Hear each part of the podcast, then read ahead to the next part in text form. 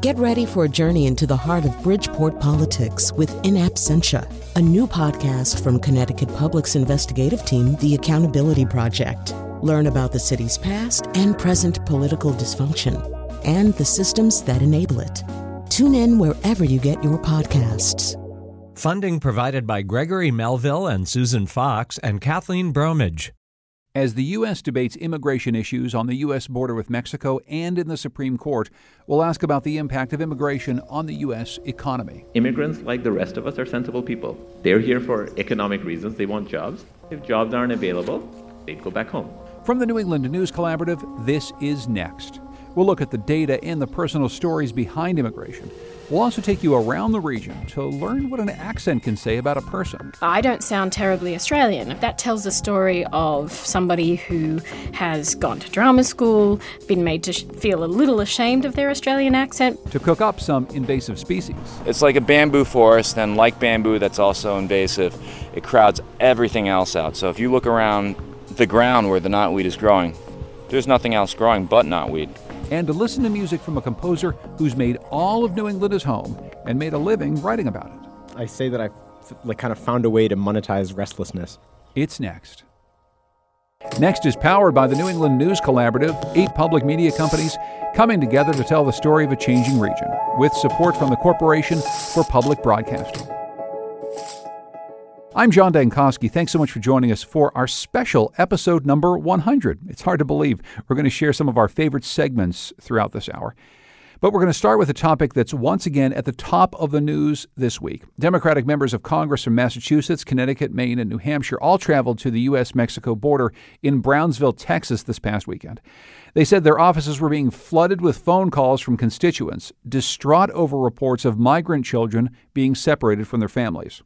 President Trump has reversed his policy of separating families, but WBUR's Shannon Dooling found there's still a lot of confusion, distress, and waiting on both sides of the border.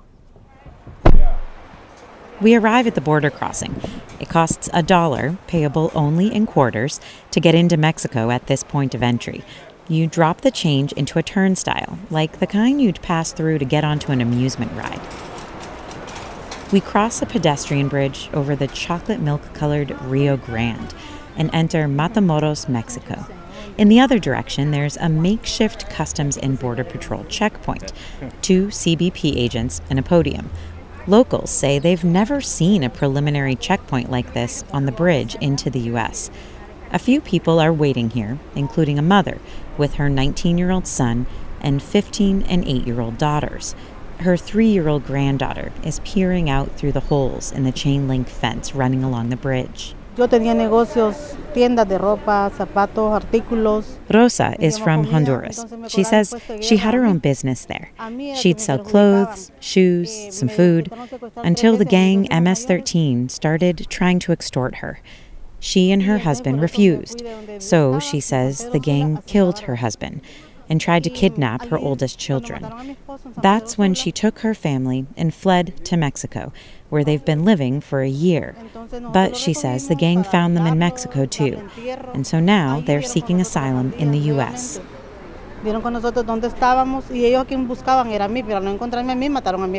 We're only using Rosa's first name because she's afraid that if the gang can find her in Mexico, they may be able to find her in the U.S. Sí. ¿Tiene familia en Massachusetts o no? Un amigo en Boston que es el que nos va a recibir. Sí, un... un amigo en Boston que me va a recibir. She tells me she has a friend in Boston who's expecting her. But first, she has to make it through the makeshift checkpoint. If she does, and her family is able to apply for asylum, in time, they'll likely find themselves waiting again at the Border Patrol Station, possibly in a detention facility, and maybe, if things go according to their plan, they might wait for a few hours with Sister Norma. There's one person from yeah. Boston, but they're not here. They're going to bring them later on. They're in uh-huh. another parish right now okay. where they spend the night. They don't have a bus ticket, so they're waiting to contact their family. Has not responded. Uh-huh. Sister Norma Pimentel heads up a humanitarian respite center run by Catholic Charities of the Rio Grande Valley. It's in McAllen, Texas, about an hour west along the border. It's a place where immigrant families hoping to get asylum in the U.S. can go to take a hot shower, eat a meal, and get supplies for the next leg of their journey. where they can look forward to being with their reuniting with their family and and uh, and continuing that process.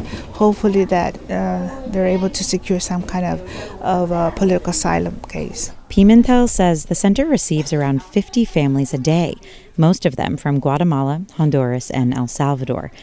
Everyone in the facility looks exhausted. Some are slumping forward, resting their elbows on their knees and holding their heads in their hands. Many of the adults are sitting in blue plastic chairs, sort of staring off into the distance, waiting for their bus to bring them closer to their family. And in the corner, there's six or seven children playing with volunteers, laughing, and at least for these few moments, carefree. That's our immigration reporter, Shannon Dooling, reporting from Texas. We'll hear more from her in a minute. One of the loudest arguments about immigration, both legal and illegal, from both Mexico and predominantly Muslim countries is that it hurts the chances of American born workers to succeed and damages the U.S. economy. But here in New England, the population is aging faster than the rest of the country, and the young replacement workers needed to sustain that workforce are leaving. Immigration is providing the only demographic trend that's going in the other direction. But we rarely conduct this immigration conversation with data, it's mostly with emotion. So a few weeks back, we tried to change that with a live next event at the International Festival of Arts and Ideas in New Haven, Connecticut.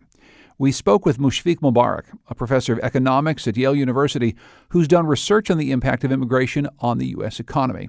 He's also a native of Bangladesh who immigrated here. I, I want to ask you first about this idea of immigration affecting native born workers. There is a feeling that if people come from elsewhere, that it is going to naturally negatively impact the availability of jobs for native born Americans.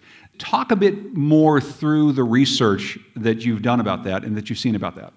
This is the natural reaction, which is, you know, you observe a foreign-born worker coming in and taking a job, and your natural reaction is, oh, you know, the simplest explanation here is that this is a job that would have gone to an American-born worker had it not been for the foreign. But it turns out that when you look at the data very, very carefully, the story is not that simple. I guess I'm wondering if you talk about the economy as a whole, what do we see as the impact of this increasing number of immigrants coming over the course of the last couple decades?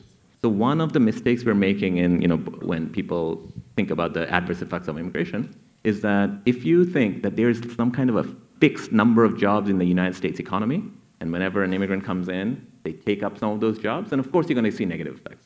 But that's a very strange or unsophisticated way to think about the world. There isn't a fixed number of jobs. And so the way to think about you know, how jobs are changing is that if there are immigrant workers who are lowering the cost of operating the business, that actually creates an opportunity for entrepreneurs to hire more Americans to be client facing. I want to go in, into the idea of the rate of immigration and the overall numbers. If it's true that we don't have a magic number of jobs in the U.S., we probably need, though, to arrive at some sort of a baseline for what we might set as a target. Is there a way to calculate how much immigration over how many years is going to make the inputs into the economy such that we can be sustained and growing? What is the tipping point at which too much immigration is too much? I know. I think the short answer to that is no. There is no magic formula. It's just that we, if, if any number we get, it's probably not going to be credible. And let me try to explain some of that complexity. So we were talking about very simple jobs it depends on, I'm going to use in economics terms, elasticities. So it depends on, you know, when an immigrant worker comes in, how much cheaper is the operation of the business, and therefore how many more workers can this person hire relative to how many jobs are being lost because, you know, there's some fixed constraints on the number of jobs that we created. So that itself is complex, right? But it gets even more complex beyond that because the effect of immigration is not just in taking versus creating jobs. It's also about innovation. It turns out immigrants are one of the most important contributors to innovation in the United States, right? And innovation is the sector that we do really well in. So the US economy, the US does have a trade deficit in virtually every sector. And now, if you think about where the trade deficit is narrowest, right, it's most closest to a surplus, it's in high-tech sectors. So the US economy specializes in high tech, it specializes in the creation of new markets, new products, and that's how jobs get created. So, is there some kernel, though, in that, an argument for the merit based immigration system that some propose that say if we bring people here who are innovators with certain job skills, we won't be displacing or driving down the wages of lower skilled workers, but we will be bringing in people who can contribute economically at the highest possible level to keep America on that trajectory that we believe that we're on. Do we think that government bureaucrats sitting at USCIS that they're the best at identifying talent and innovators? I probably not, right? America has a big family-based immigration policy. So, which is that you know, apart from these H-1B visas, which is companies hiring people and then sponsoring them for visas, there's also American citizens who can sponsor their relatives to come to the U.S. Now, is that a problem? No. Look, American citizens who are bringing other people in, when they bring other people in, and I've had to do this myself, they are taking responsibility, financial responsibility for those people. American citizens, by and large, are sensible. They're only going to take responsibility for a set of people who they want to bring in and think that this is a good idea. And I think leaving it up to US citizens about who they want to bring in, there's a lot to be said for that rather than leaving it up to government bureaucrats. I wouldn't bring my loser cousin in because you know, you, I, am going to have to pay for that for many, many years if I do.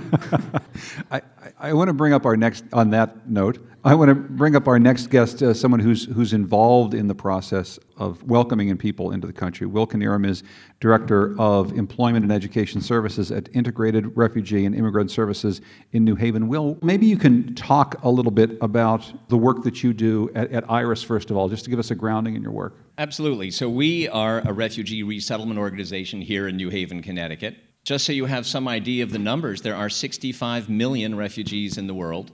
22 million of them have been given refugee status by the United Nations, and fewer than 1% of that group have been resettled each year for the last number of years. So America has been bringing anywhere from 60 to 100,000 refugees, and our current president set the number at a record low of 45,000 for this fiscal year, but it looks like we'll have fewer than 20,000. So this affects every organization across the country. At IRIS here in New Haven, we resettle special immigrant visa holders. We see the effect it has on the economy and our society every day. Statistically and anecdotally, the answer to whether immigration is good for the U.S. economy is an unequivocal yes.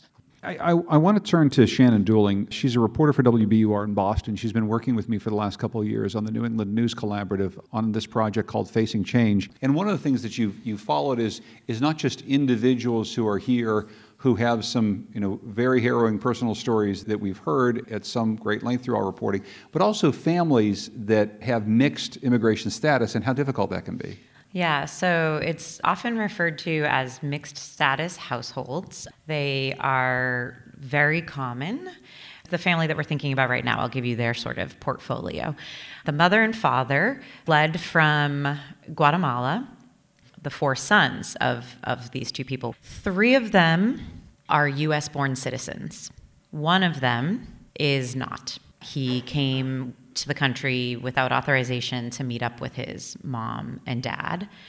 Isidro Macario is the eldest. He was born in Guatemala. And in February, he was deported back to Guatemala. I was there at the airport at Logan International at six in the morning you know, literally, regardless of where you stand on policy, you're watching siblings being separated and not knowing when or how or if they're going to reunite. So let's hear from Isidro. Um, he talks here a little bit about what living in a mixed status household has meant for him. You know, it's it's very tough for for for myself and also for my family because um, you know we've been struggling with this for so many years, and um, instead of, instead of getting better, we you know it get it, keeps getting worse and worse and worse, and we just no nobody understands probably our pain. That was a hard a hard story to witness there is an economic imperative to this as well, and you, you got at it before, and it has to do with what this has done to, to these young men. Can you talk about that and how this relates to our conversation about the economy? I think what my takeaway is is that so the three youngest brothers, all US citizens, US born citizens, the 21 year old had sort of accepted the fact that he was now going to be the primary breadwinner for his family of three. He said, I'll, I'll pick up, you know, a couple extra shifts. Um, I'm going to try to do my best to be the father figure. The 18 year old was going to pick up some extra shifts at McDonald's in a Boston suburb and also, you know, try to make it through his senior year of high school. And the 16 year old didn't want to talk at all. It was kind of like if he wasn't talking about it, it wasn't happening. The 18 year old and 16 year old have failed out of high school.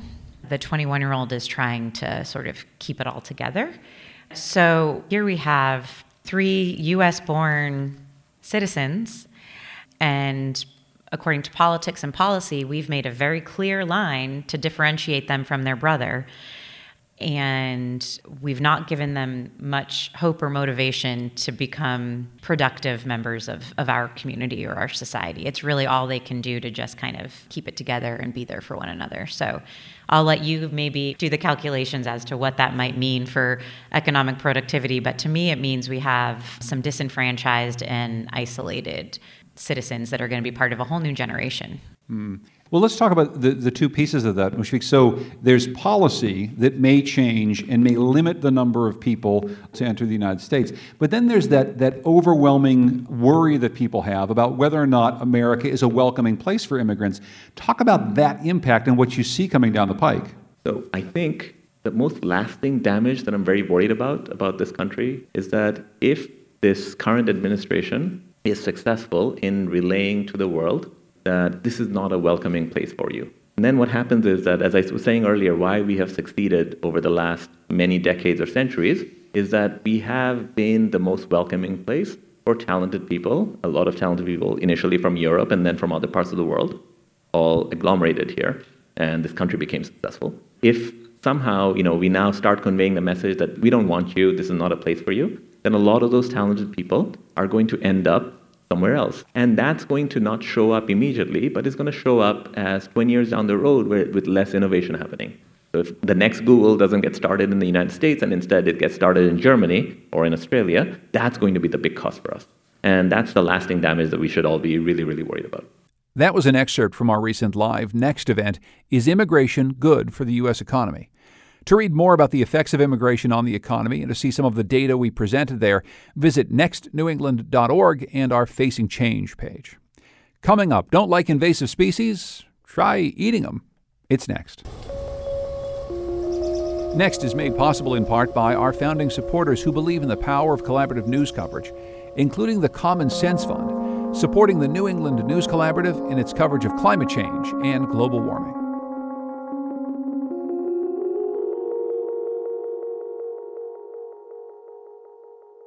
This week's show is our 100th, so we're going to listen back to some of our favorite segments over the last two years or so, including this one from WBUR's Sarah Rose Brenner.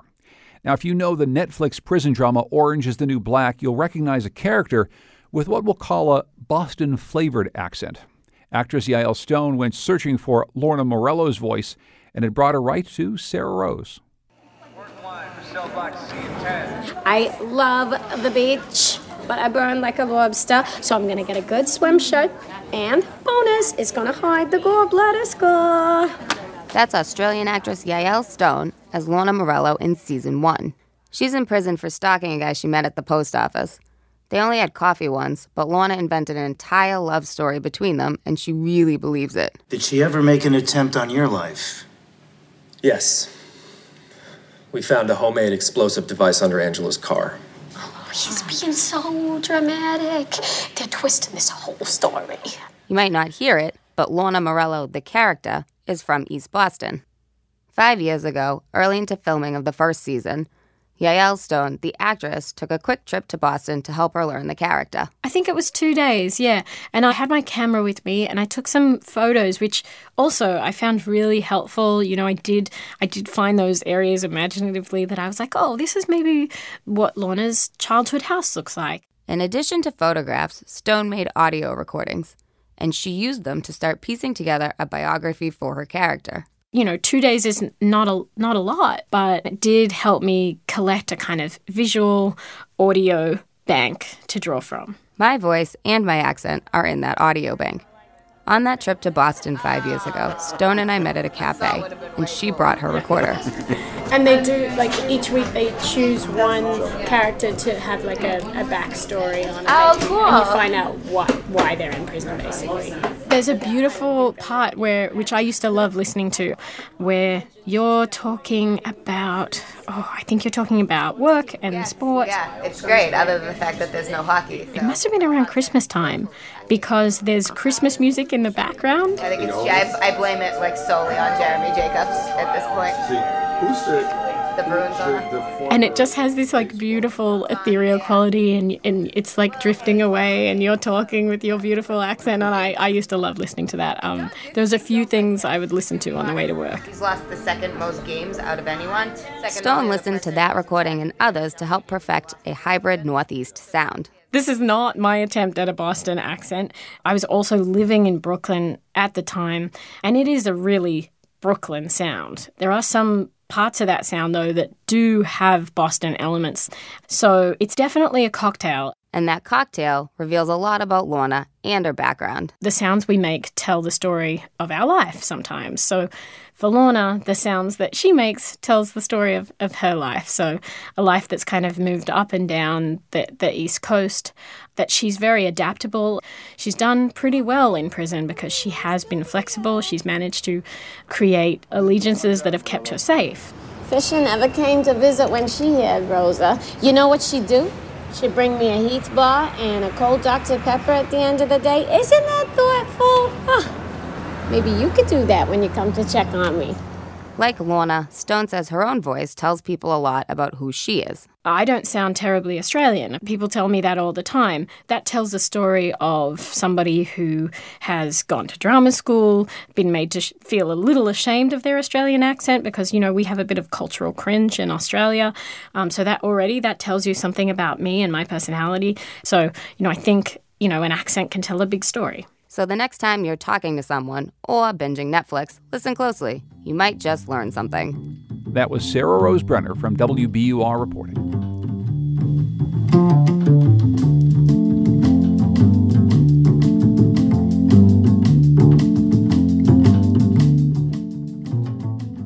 I think it's fair to say that the regional food of New England is seafood lobster rolls, fried clams, steamers, scallops, and cod.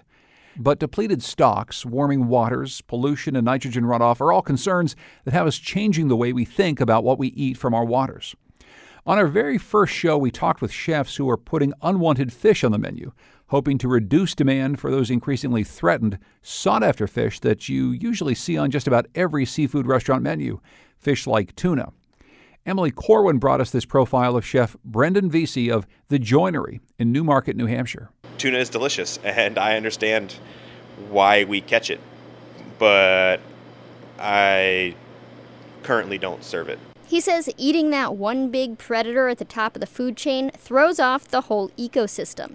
So instead of seared tuna steaks on his menu, it's invasive green crab bisque with seared fish, fresh peas, and house made bacon. That's right, invasive green crab bisque for $10. That creepy sound is 20 pounds of green crabs clawing and crawling in a plastic bucket. Fisherman Everett Leach is dropping them off here at the restaurant. As he stops one from escaping, another crawls right out. Keep an eye on them. They're runners. Green crabs are native to Europe and Africa, but they arrived in New England 200 years ago. They eat a lot of things fishermen are after clams, oysters, mussels, softshell crabs, scallops. The Maine Clammers Association describes green crabs on their website as a cancer literally eating away at Maine's marine resources. That's a quote. Quantity is not a problem. There's millions of them. Vesey pays two bucks a pound for these guys. That's a third what he'd pay for steamer clams and a ninth what he'd pay for scallops. All right, guys, it's your time. Immediately, he starts throwing the crabs into two big stock pots. I'm gonna put them in a hot pot with some oil in the bottom, and toast the shells up, and then I'll add liquid to make uh, stock. For now, stock is about the only thing you can make with these guys. Vesey says you could spend hours shelling all 20 pounds of these crabs and end up with only a half pound of meat. And they're really small, and there's and they're really really hard. The shells rock hard. The stock is green and pungent, and it tastes sweet and rich. Vesey hopes someday, though, he can do something more with these little critters than just make soup. With blue crabs, for example, that's the kind you find in Maryland, fishermen have figured out how to catch them just before they shed their shells, then harvest them while they're naked. That's soft shell crab. If we had those, we could probably get rid of green crabs in a year because everybody wants to eat that. It's been 200 years since the New England shoreline was free of these invasive predators. Without them, think of all the money makers, the oysters and scallops there'd be to go around. That's reporter Emily Corwin of VPR. She reported that story for New Hampshire Public Radio's food blog, Foodstuffs. Now, I've actually eaten tiny invasive crabs before. They're on the menu at a place in New Haven, Connecticut called Miya's. It's known as the birthplace of sustainable sushi. What exactly does that mean? Well, you're not going to find things you're used to seeing on the menu of the sushi place down the street. No farmed shrimp or salmon, no bluefin tuna or eel. They're all replaced by unwanted fish like carp and lots and lots of plants, including some plants that come from Chef Bun Lai's front yard. This is this is wild lettuce. Smell this. It's amazing. Oh, it smells beautiful. Okay, and then take a little tear like that. Yeah. Taste Like it. that.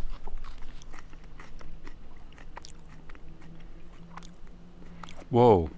Mean, it has a lot of flavors I wouldn't have expected. Mm-hmm. You know, just sort of, it jumps out at you at 1st hmm Waves of flavor. It's Yeah. very, very um, sophisticated, but it's an old plant. And you'll feel that way about a, a lot of the plants that we'll be eating today. So, wow, look at this right over here. Another weed. That's pretty much how Bun Lai works, foraging for edibles in the ocean, in the sand, in the woods, and in the yard. We spent about 20 minutes stooped over on a sweltering day, filling a basket with wild mustards, mugwort, and dandelion weeds. He called it lunch. He then took us on a walk to go in search of knotweed, an incredibly pervasive, invasive plant that you'd recognize growing tall at the side of a highway. This is a great ro- road to go foraging because uh, there are barely any cars on it. But here you go. This is uh, how would you describe this? Yeah, how would you describe it? I mean, I, I think some people, when they first see it for the first time, they'd say, oh, this must be bamboo. It's like a bamboo forest, and like bamboo, that's also invasive. It crowds everything else out. So if you look around the ground where the knotweed is growing, there's nothing else growing but knotweed um, because it shades everything else out, and all the other plants around here need sun. Some of this knotweed is 12, 15 feet high. So, what would you have to do to get rid of this? Uh, uh, the way it's generally done is pesticides because it's so incredibly hardy. And even with pesticides, it's really hard to control this thing. So it really makes sense, really more than anything, just to weaken the plant. And the way to weaken the plant is to, to keep chopping it down. I'm going to show you. I've got, I brought a machete. Give it a little snap. So I got one right over here. Ooh, this one's great.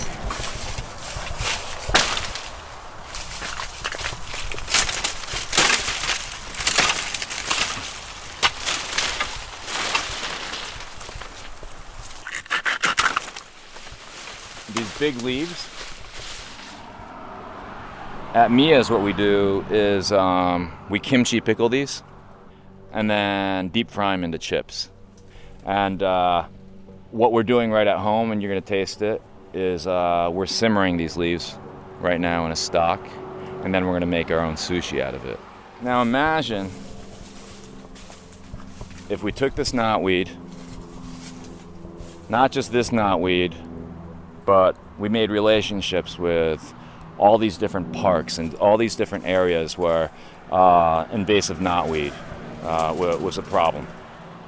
And then we were to process these into these these chips, you know, that we know taste incredibly delicious because we've experimented at Miya's. Then all of a sudden we'd be able to help curb the proliferation of the species and also um, put it to good use. We took some of these huge knotweed stalks into the kitchen, along with another enormous leaved plant called butterbur, which he threw into the simmering knotweed stalk. We took the rest of the woody stalks to his appreciative backyard goats. They're uh, very, very excited. They know what's coming. Oh, yeah. When I f- discovered my first uh, invasive species, it was with my buddy Yancey. We were flipping over rocks and we saw these invasive Asian shore crabs. Um, in fact, the ones that are right in this bucket. See that? Look at that. So there they are. There they are. Oh my goodness. So, I thought you had like some sort of like chicken food in there. It is chicken food. so we're gonna feed these to the chickens. If you've never seen ducks and chickens running after a scurrying shore crab, you are missing something. Now the animals have eaten their invasives, it's sushi time in the kitchen.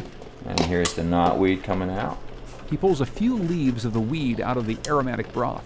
He's prepared some simple sushi rice, a homemade sauce made out of stewed seaweed from Long Island Sound, and those leafy greens we picked in the yard. Uh, we're going to step back to the origins of sushi.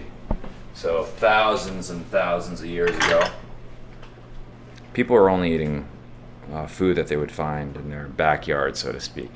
That's what we're doing right now. We're eating ancient style sushi that was much more nutritious and tastier and simpler than what it is today. And uh, what we'll do is uh, we'll dip it. Let's dip it into the seaweed first. And then, mm, Mmm. oh my gosh. Mmm. The seaweed. So that's that's like your that's your version of soy sauce. Mm-hmm. Yeah. So, Whoa. I really prefer that. Mm, that's really good. And it felt good too, making use of something we spend good money and bad chemicals trying to get rid of. For pictures of me foraging and making sushi with Chef Bun Lai of Miya's in New Haven, go to nextnewengland.org.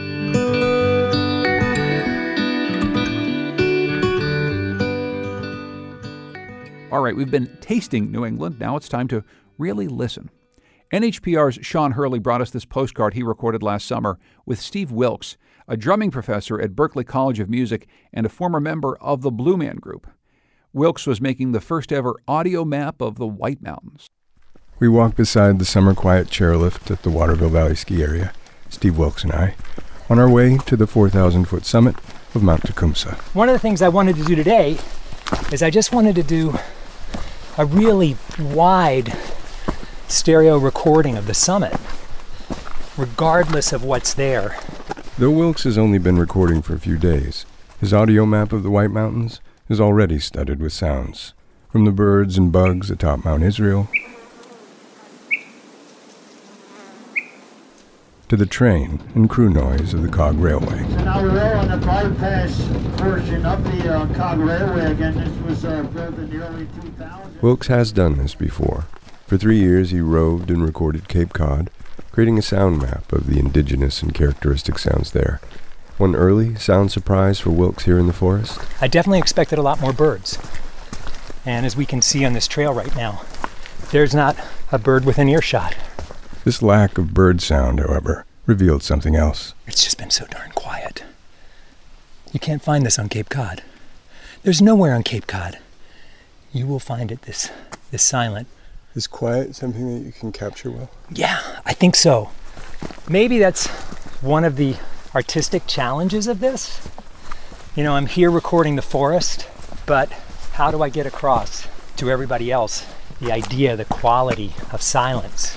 When recording is essentially, you know, a, a medium to record the opposite. An artistic challenge Wilkes has to face when we arrive on the quiet, windless summit of Mount Tecumseh. Here's his recording.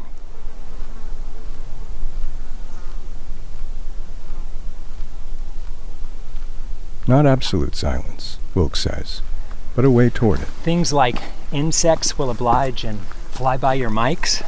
In some ways, I think that communicates as silence to people. After 10 minutes of recording, Wilkes gathers his gear. What we just did was an act of music.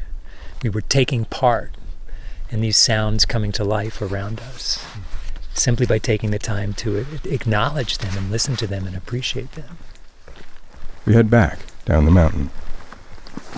I'm, I'm coming from the standpoint of a musician. I can't get away from that. In some way, this is all about music to me. The music of nature, the nature of music. The very act of listening, Wilkes suggests, is a form of music, and a good listener, a kind of musician. And I guess that means being a musician is more about how you take things in through the years, how you accept and respect things through the years, at least as much, if not more than performing something or writing something. Book stops to record a brook. So, water has been kind of a huge theme for me. And it wasn't necessarily what I expected, but definitely the other surprise, and it shouldn't be, but has just been the people that I've encountered on the trails, and um, especially some of the people that I've been able to record. Silence, water, people. Wilkes expected none of these to become his themes, which led to some initial uncertainty. Well, was there a moment when you recorded something or heard something up here where you realized, okay, this can work? Yeah. Um, South Fork of Hancock Branch, about a half mile in on the Greeley Ponds Trail. And I looked over at the right channel mic, and already a spider had crossed it and left that long thread of a web, and it was glinting on top of the mic in the windscreen in the sunlight. And I'm telling you, man, I thought, now that is recording. When the spider web starts showing up on your mics, you are in the right place. Here then is the sound of a spider web glinting in the sun. That was NHPR's Sean Hurley reporting. Coming up, a local composer who's inspired by the New England landscape. It's next.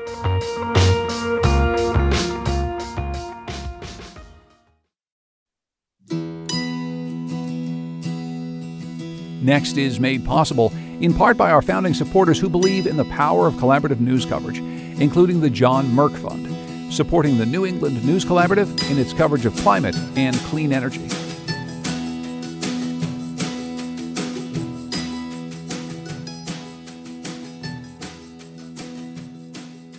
If New England had a soundtrack, what would be on it? We know at least some of the songs would be written by local composer Ben Cosgrove, whose instrumental compositions are inspired by our region's landscapes. Cosgrove joined us in the studio to talk about how he makes music inspired by New England.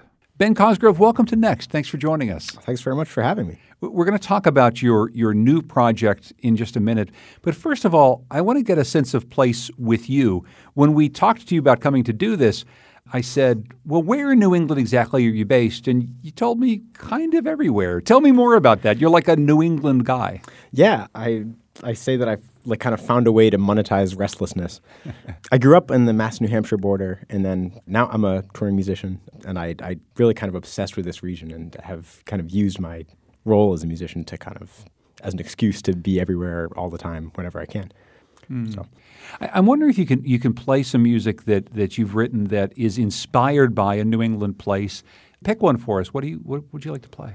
I can do a very distinctive New England place. Is, I, I, was the artist in residence at White Mountain National Forest a couple years ago, and the the way I, what I ended up doing for them is to kind of celebrate just exactly this: the fact that that, it, that forest is so many things. It's like where people live. It's commercially active. It's it's you know there are parts that are very hard to get to. Almost no one's there. I wrote just a big pile of smaller songs that all kind of connect to each other in these unexpected ways. And this one's called Wind Falling from a Higher Place, and you're supposed to imagine that uh, you're on the you know, a rocky ridgeline and the weather is whipping about you and you can't really see where you're going and you're being buffeted by wind and rain and whatever. And those conditions clear up just often enough that you can kind of recalibrate and, and set yourself back on the path you were on and then start back up before everything kind of fires back up again.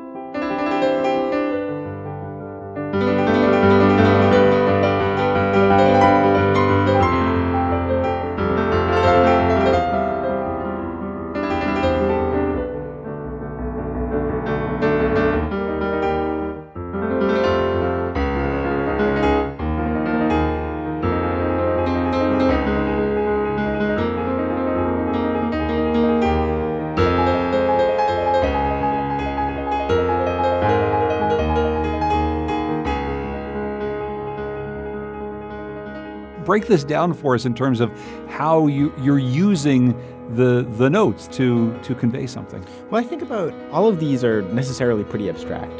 So I, I, I guess the way I describe the my process is that I kind of simultaneously walk through the world collecting, you know, straight up musical ideas that are not connected to any non-musical ideas at all. Um, and but also, as I was saying, like kind of paying close attention to the landscapes I'm in and how the and these built or natural environments are kind of affecting me in a in my, a lizard brain kind of way. and then whenever something in that latter category really strikes me, like this this thing on the ridgeline or a um, you know the the arrangement of a particular set of cliffs or an estuary or a river or whatever, then I try to figure out what in that garbage bag of musical ideas I can kind of Lego together to create a musical experience that'll approximate the that phenomenon that I had in the or that I experienced in the landscape.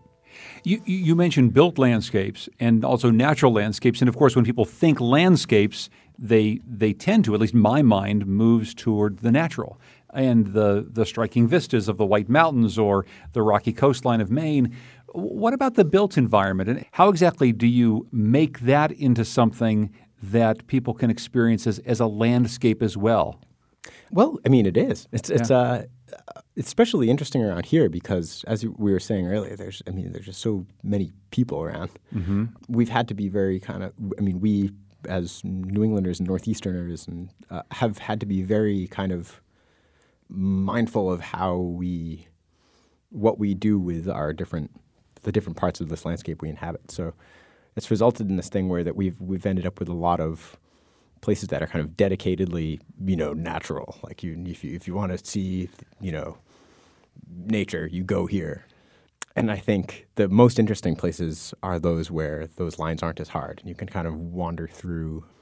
I mean, the, the New England Trail, which I'm working on with right now, you it starts off, you know, in this beautiful start march, and then you go uh, over, you go through a soccer field, and then you're on a street for a little bit, and then you're in the woods for a while, and I, I just think that that is s- such an emblematic experience of like walking around the, the landscape of this part of the world. I, maybe we can go to go to that next, and I, would like to hear more about this. the The New England Trail is is something that I don't know very much about. What what else can you tell us about the New England Trail in in your role in helping to bring it to people's attention? Yeah, the, uh, the New England Trail is one of a, uh, about a dozen national scenic trails um, that are they're managed by the National Park Service. It's it includes the Appalachian Trail and the Pacific Crest Trail and a host of others. It's one of the newest, so it, it was just uh, made a trail in 2009, and it runs along the old uh, Metacomet Monadnock Trail in Massachusetts and the Metacomet and Mattabesett trails in Connecticut. And I'm the artist in residence this year for the trail which they have because nobody knows this thing is there. um, so my what I'm supposed to be doing is is walking as much of this trail as I can, and then writing some music or creating some kind of musical product that'll that'll reflect it in some way. Is there something you're working on right now that you can play for us? Maybe some a work in process or something? Yeah, for sure. Uh, this is a song called Cairn. It's and it's kind of it's one of the opening songs for the for the set, and it's it's a good example of a thing I'm trying to do with all of the songs, which is I'm really interested in the way that we kind of carry, or as you move along these things, you notice, you, you, you don't notice the things that stay the same, and but those those kind of commonalities make the changes in the landscape more obvious. Mm. So uh, the songs I'm writing try to I've tried to use a lot of pedal tones and drones and notes that kind of hang throughout the piece, and well, kind of harmonies and rock formations change underneath them.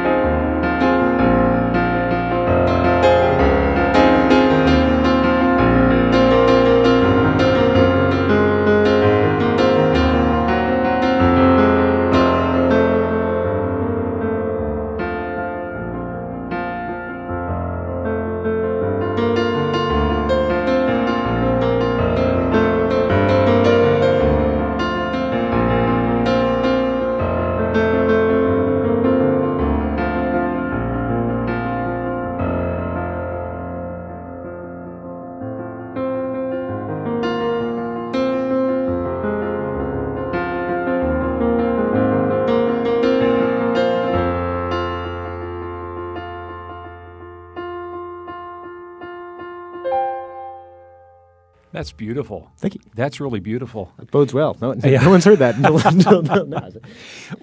When do you know it's done? Um, I oh man, that's a great question. There's a lot. Of, I used to say until it was recorded and released, but then there's there. I mean, there are songs that I recorded years ago that I've continued to edit. So Be- Because you've been all over this region and you've you've lived here and you've worked here and you've experienced the the urban areas and also a lot of a lot of the nature. Do you have the sense that New England holds together as like a contiguous place, or is it a bunch of different places that all just sort of call themselves something? I think it's both. I mean, it's definitely a lot of different places, but it's a lot of different places that that rhyme. You know, it's these these small things that you wouldn't notice, just like the way that all the, the, the towns and villages are kind of nucleated, like you know they radiate out from these these points where all the roads converge, long kind of winding roads connecting town centers. Yes, I, I think that New England is is a, a cohesive entity and also one that I mean the the best thing about it is that when you move from you know one 50 mile area to another, you can feel like you're in a totally different world. Ben Cosgrove is the first ever composer in residence for the New England Trail. Ben, thanks so much for joining us. I appreciate it. Thanks so much for having me. It was fun to talk to you. To hear more of Ben's music and to learn about upcoming performances, go to bencosgrove.com.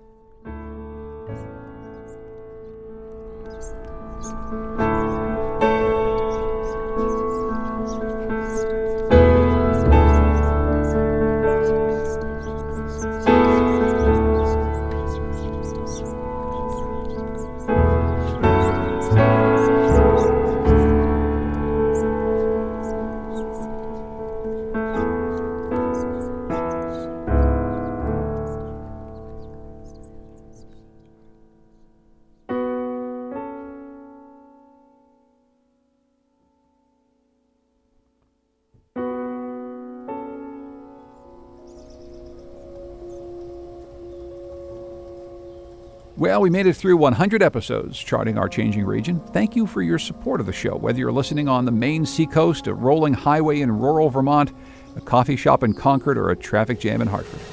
And a special thanks to everyone who's made this show possible here our executive producer, Catie Talarski, our founding producer, Andrew Maraskin, our amazing show producers, Lydia Brown, Lily Tyson, and Ali Oshinsky, and our digital producers, Heather Brandon and Carlos Mejia. Todd Merrill wrote our theme music. You can hear sounds recorded all over our region buried right in there, and you can hear more of his music at toddmerrill.com. Our friends, the New Haven based folk rock band Goodnight Blue Moon, they let us use their song, New England. Thanks. The New England News Collaborative is funded in part by the Corporation for Public Broadcasting with support from Douglas Stone and Mary Schwab Stone through the Smart Family Foundation of New York and the Melville Charitable Trust. It's powered by WBUR Boston, Vermont Public Radio, New Hampshire Public Radio, Maine Public Radio, Rhode Island Public Radio, WSHU Public Radio Group, New England Public Radio, and Connecticut Public Radio.